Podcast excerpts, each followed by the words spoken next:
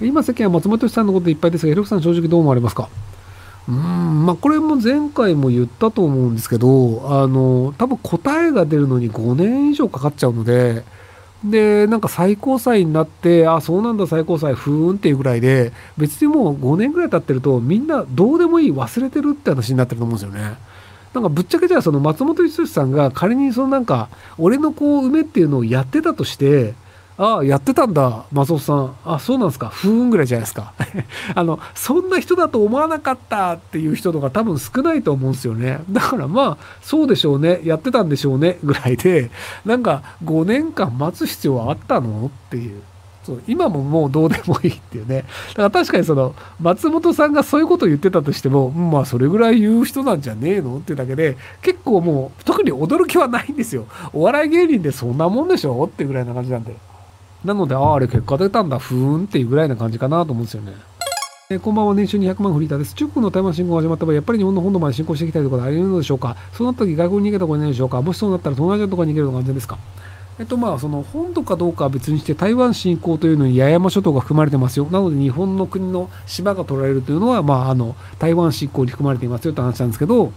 ただ日本の本土まで取ろうとすると米軍基地があるので、なかなか難しいと思うんですよね。なので別になんか日本にいても大丈夫なんじゃないかなと思うんですけどいきなり核ミサイル撃ちますみたいなのも中国もそんなにはやらないと思うので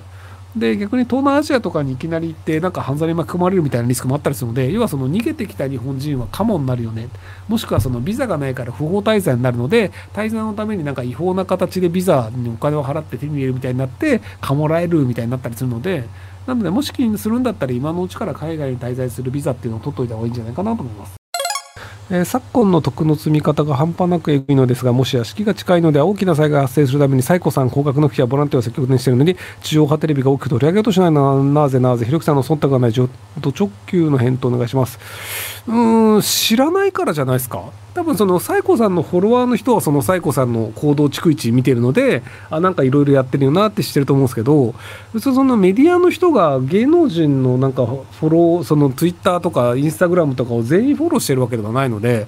なのであの知らないっていうことの方が多いと思うんですよね。あとそのまあえっと、何をやってるかというより多分話題性があるかどうかの方が大事でまあ、例えばそのなんかじゃあ被災地に行って炊き出しをしましたっていうのであれば別にその江頭2時50分さんもやってたり 2B の滝沢さんもやったりとかあとえっ、とあのなんか迷惑系 YouTuber と言われてる人がやってたりとかっていうのもあったりするのでそのこの人を取り上げるというニュース性があってでさらにその記事が見られるということで広告でお金が入るかどうかっていうなのでその記事を上げるメリットがメディアにあるかどうかっていうそちら側の話なんじゃないかなと思うんですけども。えー、アベマで埋まってる人がいるのに復興より移住とか今その話する必要ある？原型ありますよね？的な話題で米田広いか白木まで意見も書かれてましたが私はそれ以前に会話成り立ってなくねという感想でした。あれアベマの短い時間飛ばしは無理で1時間以上とかってホワイトボード出して討論の仕掛けないと白黒つけないなと思いました。ひろきさんどうかありましたか？えっとそもそも白黒がつくような議論ではないんですよ。あのどちらが正解とかっていう話ではなくて人がどう思うかって話でで僕はその被災者を第一義に捉えるべきであると思ってる人なんですよ。であの被災者よりも社会システムを整備するべきだと考える人もいて別にそれはどっちが正解という話ではないんですけどただ僕は被災者のことを先に考えるべきだと思うという話でお互い思うという話しかしてないので結論は出ないと思いますけどね。はい、ただその結局あの移住の問題って本人が移住したいかどうかの話でそのなんかこうするべきだとかこういうふうにした方がいいよねとかって全て外野の話だと思うんですよ。で最後にじゃあその住んでる人たちが、まあ、俺はもうこんそのなんかすげえ不便でも俺はここで最後まで死ぬんだと。ここに骨を埋めたいんだっていうのであれば僕も好きに死んで骨を埋めればいいと思うんですよ。なんでそれはこの個人の自由なのでなのであの日本の法律の中では別にあのどこに住んでそのなんか死んでも別に自由なのでなんかここ住んじゃいけません。その国有地です。ここはあなたが住めませんってことだと追い出されるんですけど別になんかその土地を借りてますとかその土地を買ってますっていうのであれば周りの人たちがいやいやそこ住まない方ががいいよって言っても俺はここで死にたいっていうのであればご自由に死んでくださいって話だと思うんですよね。年収10億円の石油王です。お金が余ってしょうがないのですが、日本円の価値がなくなりそうで怖いです。死ぬ前に使い切りたいのですが、何を使えばいいですか？えっと、外国の通貨を買ってください。10億円分をそのままアメリカドルとかにすればいいんじゃないかなと思います。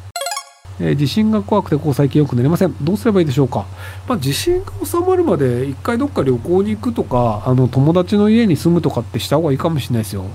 あのずっと寝れない状況でそこにいてもストレスになるだけだと思うので、まあ、2週間ぐらい移動するだけでもだいぶ変わるんじゃないかなと思いますけども。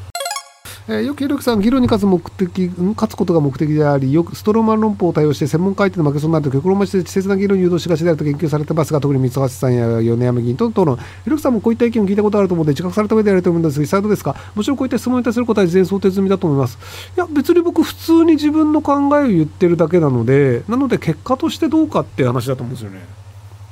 で例えば三橋さんのやつでいくと、まあ、MMT というのの根拠がないよねっていうのでで根拠になってるのが、えっと、なんか日経がやってるところの数式だって言われていてでじゃあそれの数式を送ってくださいってそれがないと分かんないですよねって言ってるんですけどいまだに数式送られてきてないんですよ僕の方に。